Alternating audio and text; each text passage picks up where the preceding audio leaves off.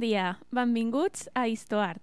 Avui comentarem una de les obres romàniques més importants del patrimoni artístic català, el frontal de Santa Maria d'Avià. Aquest frontal d'altar, o també anomenat antipendi, està datat entre el 1170 i el 1190. D'autor desconegut i tema religiós, aquest trem sobre fusta de 1,04 per 1,75 metres porta darrere tota una història que descobrirem avui gràcies a l'ajut de la historiadora del Museu Nacional d'Art de Catalunya, Mireia Martín, i amb la presència de Berta Serrano, experta en patrimoni artístic, coneixerem les característiques i temàtica d'aquesta obra. Bon dia, Mireia. Gràcies per venir. A vosaltres per convidar-me. Tu coneixes molt bé l'obra. Si no m'equivoco, va ser l'encarregada de fer-la arribar al seu lloc actual, l'EMNAC. Així és, abans es trobava l'església de Santa Maria d'Avià, situada a la comarca catalana del Berguedà, província de Barcelona. Com va ser traslladar-la? Bé, si es tractés d'una pintura és més delicat i hauríem d'utilitzar una tècnica d'arrencament, l'estrapo. Però com parlem d'un frontal, només cal moure'l, és a dir, desplaçar l'obra sencera a molt de compte. Una vegada instal·lat al museu, s'ha de seguir el manteniment adequat per tal que es conservi en perfectes condicions. Aquests frontals eren típics a les esglésies romàniques d'aquell temps. Com comença aquesta moda? Els frontals d'altar, o també anomenats antipendis, cal dir que es van tenir una gran acceptació a la península, sobretot a Catalunya.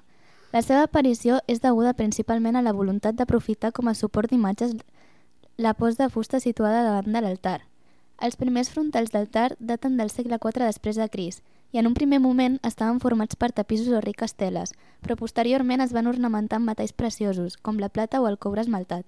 Les escenes sempre eren les mateixes, llavors? No ben bé.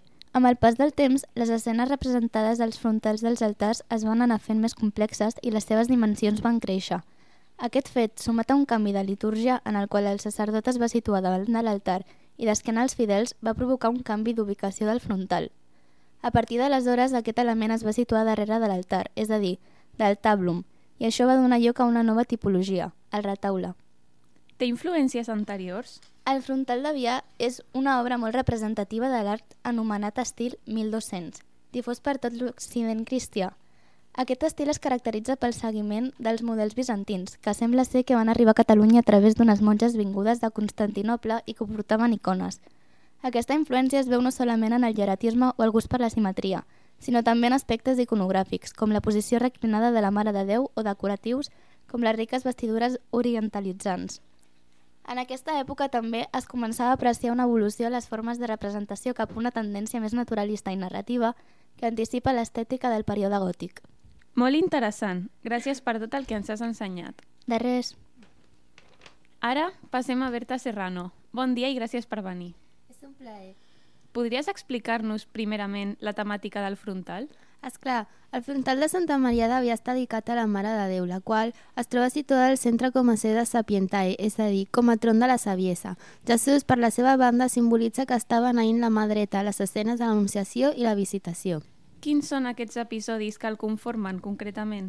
A la resta del retaule, tant com d'esquerra a dreta i de dalt a baix, es situen episodis bíblics com la visitació, l'anunciació, el naixement del nen Jesús, l'epifania i la representació del Jesús al temple. Tenen alguna característica especial? Iconogràficament en l'escena d'Epifania, és a dir, cal destacar que no representen les tres races dels reis, ja que aquest tema de representació no va aparèixer fins al segle XVI. No obstant, en aquella, en quant a significació, no hi ha diferència en cap simbologia, ja que veiem com l'home universal venera a Déu. Tot i així, també destaca la presència del bou i la mula a l'episodi del naixement, ja que correspon a una tradició que fou recollida als evangelis apòcrifs. A més, cal destacar que la cuna del nen és representada com un sarcòfag, com a símbol de que morirà a causa de la humanitat. Si ens referim a l'obra en si, quins patrons segueix? El frontal de via té una intencionalitat narrativa, el qual ha de ser llegit d'esquerra a dreta. Tot i el hieratisme, els personatges intenten mostrar una certa humanització. Cal esmentar el naturalisme de l'expressió i el moviment dels personatges, com és el cas de, de Sant Josep, els tres reis mags o el nen Jesús a l'escena central. Tot i així, encara segueix mantenint la perspectiva jeràrquica i en l'ús del mima o aureola per als personatges sants. Si ens centrem en la pintura, veiem que segueixen les pautes de l'ús de colors purs i plans, on cromàticament denominen el blau i el vermell amb unes tonalitats que contrasten amb la lluminositat de la colradura que es feia servir com a substitució del pador. És una obra molt característica, llavors. Moltes gràcies pels coneixements. No és res. Bé, oients, després de tot el que hem descobert avui, us recomanem que visiteu el museu i aprecieu aquesta gran obra. Nosaltres tornarem la setmana que ve amb més art. Gràcies per escoltar HistoArt.